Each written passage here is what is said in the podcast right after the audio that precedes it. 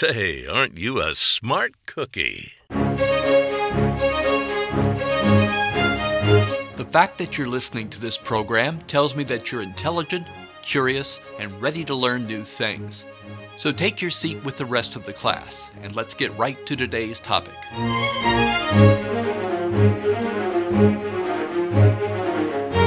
I wear a hat. It keeps me warm in the winter. And it keeps me warm in the summer when I'm in a store or restaurant that has its air conditioning set so low that it feels like a brass toilet seat on the shady side of an iceberg. So imagine how I felt when I walked into a classy restaurant and I'm told I can't get a table unless I check my hat. It's a hat for Christ's sake. It's not like I walked in with an AK 47 or a horse with diarrhea. For some reason, the restaurant thinks it's too good for hats. And if customers want to wear a hat, then go someplace else. We don't want you. Today we're going to talk about pretentious restaurants and why they think that all men should be wearing a coat. Then they give you some little green jacket that doesn't fit and was probably picked up at a second-hand store.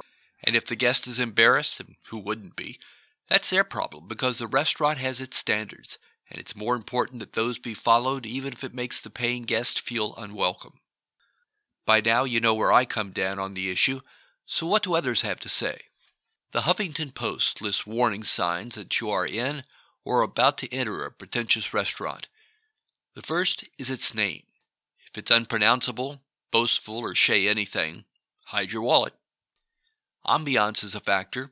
If the walls are packed with old books, bad examples of modern art or antiques, it's probably a pretentious restaurant. If the menu includes foams, deconstructed anything, or ingredients you wouldn't feed the neighbor's cat, then the food is overchefed. Honestly, I've been at a restaurant that had a deconstructed BLT sandwich. Now, most of us would call that a salad topped with tomatoes, croutons, and bacon, but since it's labeled deconstructed, it costs $3 more. The next sign of a pretentious restaurant is how childlike it is. Fried Twinkies with sea salt, anyone? Lastly, look at the people around you. If the people are wearing $2,000 suits or are dripping with jewelry, they're there to be seen, not because they believe the food is just that good. It's probably not. In 2016, the New York Post did a review of a new restaurant called Gunter Seeger. If you wanted to see the menu, forget about it. There isn't one. You pay $185 per person, and you get whatever everyone else is having that night. Oh, and you pay that money up front, but it does include tip. You can pay another $150 for a wine pairing, but it's difficult to know what wine to order when you don't know what you'll be eating. As for the menu, you get that as you're going out the door. The restaurant has since closed. No surprise there. Then there are the plates. Chargers with plates that become passe. Instead, our food is served to us on a plank of wood, a slate wrapped in paper, or a ball jar. In London, there's a relatively new restaurant called Muse. The $185 tasting menu tells you little about what you're going to eat. After all, do you think you know better than the chef what you should eat? The first course in this 10 item tasting menu is called Always Picking.